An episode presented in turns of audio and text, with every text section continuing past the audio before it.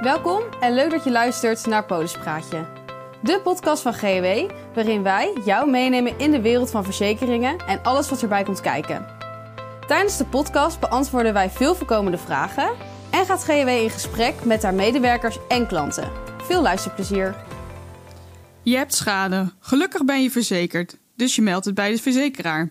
Echter, deze betaalt je tot je verbazing maar een deel van de schade uit. De reden blijkt onderverzekering. Adviseurs Liesbeth van Oort en Sander van Alven zijn aangeschoven. Zij vertellen ons wat het is en waar je op moet letten. Fijn dat jullie er zijn. Liesbeth, ik begin bij jou. Kan je uitleggen wat onderverzekering is? Onderverzekering wil zeggen dat je niet het juiste bedrag voor woonhuis en inboedel verzekerd hebt. Je hebt een lager bedrag verzekerd dan de werkelijke waarde. Aan welke verzekering moet ik denken? Dan moet je denken aan de woonhuis- en de inboedelverzekering. Ja, eh, je hebt het dus over een woonhuis- en inboedelverzekering. Uh, aan wat voor de, uh, spullen moet ik denken voor een inboedelverzekering? Of, ja. Alle losse spullen. Okay. Alle losse spullen horen bij de inboedelverzekering. Alles wat vastzit aan de woning, dus de verwarming, de ketel, horen bij het woonhuis. Dus bij de opstalverzekering. En wat zijn dan de gevolgen van onderverzekering? Als je onderverzekerd bent, krijg je bij een schade niet het gehele schadebedrag uitbetaald. Het niet betaalde gedeelte blijft voor eigen rekening. Als je wel garantie tegen onderverzekering hebt, krijg je bij schade aan de woning het bedrag wat nodig is om de schade te herstellen. Oké, duidelijk.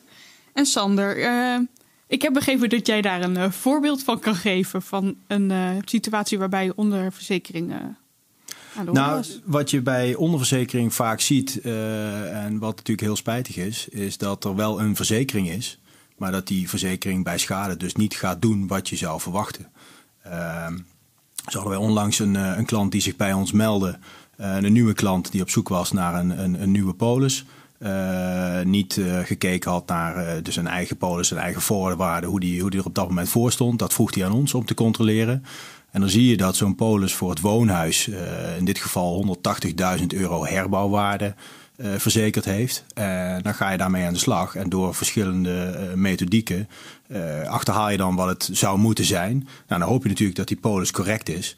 Maar dan blijkt zo'n woonhuis feitelijk voor 4 ton verzekerd te moeten zijn. Nou, daar zit dus een, een, een wereld van verschil tussen. Feitelijk heeft zo iemand dan maar 45% van de werkelijke waarde die Lisbeth net noemt, verzekerd. En uh, iedereen denkt dan van ja, maar goed, een, een huis gaat niet helemaal verloren, dus dat zie ik dan wel weer.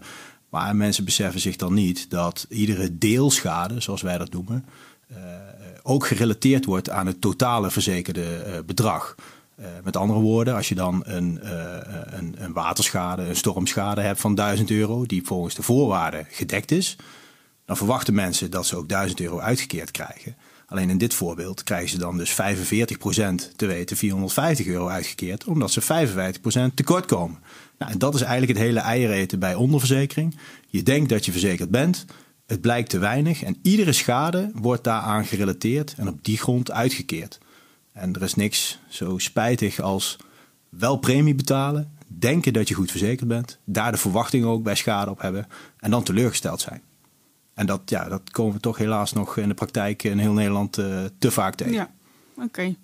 Oké, okay. nou dat is een, een helder verhaal. Uh, is er ook iets wat je kan doen om uh, die, ja, die onderverzekering tegen te gaan? Garantie tegen onderverzekering kun je krijgen door het invullen van een inboedelwaardemeter en een herbouwwaardemeter. Er zijn verzekeraars die geen verzekerd bedrag voor inboedel en woonhuis op de polis zetten. Zij rekenen de verzekerde bedragen achter de schermen uit. Je krijgt dan toch garantie tegen onderverzekering. Dus als ik het goed begrijp, uh, moet je echt een meter invullen om die garantie te krijgen? Bij, bij uh, sommige maatschappijen moet je inderdaad een meter invullen om de garantie te krijgen. Oké. Okay. En als je dan eenmaal zo'n meter hebt ingevuld, uh, ben je er dan in één keer vanaf? Of uh, moet je dat één keer in zoveel tijd herhalen? Ja, dat is, uh, dat is ook iets wat, wat, wat, wat in het product opgesloten zit. Dat een, een, een grondslag die een keer is vastgesteld door een, een hulpmiddel als een waardemeter of een taxatie, zijn geldigheid na verloop van tijd verliest. vaak is dat vijf jaar of tien jaar, afhankelijk van het product. Op de wijze zoals die met waardemeters wordt vastgesteld. Dus dan is het zaak dat je die tijdig uh, vervangt, hè, vernieuwt eigenlijk, die waardemeting. Ja. Nou, daar zijn wij ook alert op. Bij, bij lopende polissen waarvan we weten dat er een grondslag is, zorgen wij als intermediair dat wij dat ook aan de klant kenbaar maken. Dus dat het weer tijd is om hem te, te vernieuwen. Nou, dan hopen we natuurlijk dat iedereen daar gehoor aan geeft, zodat de polis weer, weer up-to-date is. Uh, je ziet ook in de markt dat, uh, zoals Lisbeth ook al aanhaalt, dat er producten zijn door verzekeraars ontwikkeld die uh, bij aanvang op grond van een aantal gegevens uit het kadaster bijvoorbeeld of andere systemen die op de achtergrond werken, een verzekerde som vaststellen. die in het product wordt meegenomen op de polis. dat, dat geeft ook geen verzekerde som meer. Dus een, een klant is gewoon verzekerd en daar zit onderverzekering bij. En dat is voor iedereen eigenlijk makkelijker, omdat dan de klant een vernieuwing van die grondslag uh, met een, een waardemeter ja, niet meer kan vergeten. Het zit gewoon opgesloten in het product, zolang je die polis hebt. Tenzij de verzekeraar zijn beleid uh, aanpast. Maar goed, dan word je daar ook op aangeschreven. Dus de klant wordt eigenlijk ontzorgd uh, op het gebied van onderverzekering. zodat hij daar zelf niet aan hoeft te denken. En uiteindelijk dus ook weer verantwoordelijk voor wordt gemaakt. Terwijl die daar misschien uh, niet mee bezig is. En verzekeraars en intermediairs als wij doen ons best om de klant daarin mee te nemen.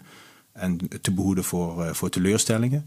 Ja, met dat soort producten gaat dat weer een stukje makkelijker. Oké, ja. En uh, want we hadden het net al even over woonhuis en inboedel. is zoiets ook van toepassing op bedrijven of gaat het alleen om particulieren? Nou, bij particulieren zien we dus enerzijds de, de traditionele waardemeters die als hulpmiddel uh, eigenlijk een, een, een verzekerde som uh, uh, opleveren, dus uitrekenen. bij bedrijven is dat veel lastiger. we zien ook in tijden van, van, van schaarste, dat geldt voor zowel bedrijven als particulieren, dat bouwmaterialen duurder worden.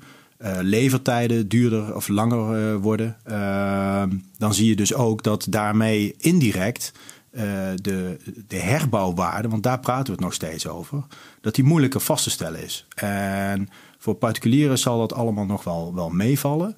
Uh, maar bij, bij, bedrijven is dat, dat fenomeen veel lastiger. En daar zijn dus ook de hulpmiddelen om uh, vast te stellen of een verzekerde som in een zakelijk product en een overeenkomst van een verzekering juist is, mm-hmm. is veel lastiger. en omdat dat zoveel lastiger is, gaan we daar in een aparte podcast nog een keer dieper op in. Om alle facetten van de zakelijke verzekerde som, CQ onderverzekering, nog een keer goed uh, te belichten. Oké, helder. Ja, uh, voor mij is het uh, nu duidelijk in ieder geval wat garantie tegen onderverzekering is. Ik weet niet of jullie nog wat willen aanvullen of iets gemist hebben. Ja, als je garantie tegen onderverzekering hebt, kun je voor onderdelen van de inboedel toch onderverzekerd zijn omdat enkele onderdelen van je inboedel tot een maximum verzekerd zijn. Bijvoorbeeld lijfsieraden, bijzondere bezittingen, kunst, antiek, verzamelingen. Lijfsieraden kunnen bijvoorbeeld standaard tot maximaal 6000 euro verzekerd zijn. En bijzondere bezittingen tot 15.000 euro. Als je meer hebt dan deze waarde, kun je ze bijverzekeren, maar dan moet je het wel doorgeven. En voor sommige opstalverzekeringen, die passen het verzekerd bedrag van het woonhuis automatisch aan als je bijvoorbeeld een uitbouw doet of zonnepanelen op het dak legt. Maar bij enkele maatschappijen moet je dat doorgeven. Dus dat is wel belangrijk om daar even aan te denken. Oké, dankjewel voor deze extra uitleg nog. Uh, Sander, heb jij nog wat eh, toe te voegen? Nou, eh, een ander voorbeeld uh, van onderverzekering zie je ook in, uh, in de appartementensfeer. Uh, daar is er natuurlijk sprake van een, van een VVE-constructie, waarbij mm -hmm. mensen onderdeel zijn van een geheel. Uh, dat geheel is de VVE die uiteindelijk verantwoordelijk is uh, om een, een, een goede verzekering af te sluiten. Hè. Daar, moet het bestuur of een VVE-beheerder voor zorgen. Nou, dus op zich is dat het punt niet. Vaak wordt uh, die opstal, hè, dus de, de gebouwenverzekering, dat wordt ook geregeld met een gedegen taxatie vaak, om er zeker van te zijn dat het goed is. Maar al die losse appartementen hebben ook nog hun eigen belang. Ja. Uh, omdat mensen toch vaak uh, uh, een nieuwe keuken plaatsen, een nieuwe badkamer plaatsen of een dure tegenvloer leggen. En dat stukje, dat zit soms mee verzekerd op die collectieve polis, okay. maar dan maar weer voor een bepaald bedrag. Hè, dus of een percentage van de totale herbouwwaarde, of een specifiek genoemd bedrag. En mensen geven dan toch vaak meer geld uit dan dat standaard is meeverzekerd. Ja, dan ga je dus ook richting onderverzekering. Want als dan binnen dat appartement een schade ontstaat, en dat stukje is niet voldoende meeverzekerd, dan krijgen ze dus wederom die deeluitkering. En wat wij vaak adviseren en wat van belang is om naar te kijken, is van A, hoe groot is die investering geweest? B, wat is er standaard mee verzekerd? En verzeker dan dat belang op je eigen inboedelverzekering. Hoe raar het ook klinkt, maar daar kan het tegen goede voorwaarden, die ook beter zijn dan de collectieve polis, okay. uh, volledig worden meeverzekerd. En dan zit je helemaal goed. Oké, nou, nog dankjewel eh, allebei in ieder geval voor deze uitleg en toevoeging nog op, de, op, ja, op voorgaand. Mocht je nou meer willen weten over garantie tegen onderverzekering, neem dan contact op met GAW of ga naar gaw.nl. Bedankt voor het luisteren naar Polispraatje, de podcast van GAW. Ga voor meer informatie naar gaw.nl slash polispraatje of volg ons op social media voor het laatste nieuws.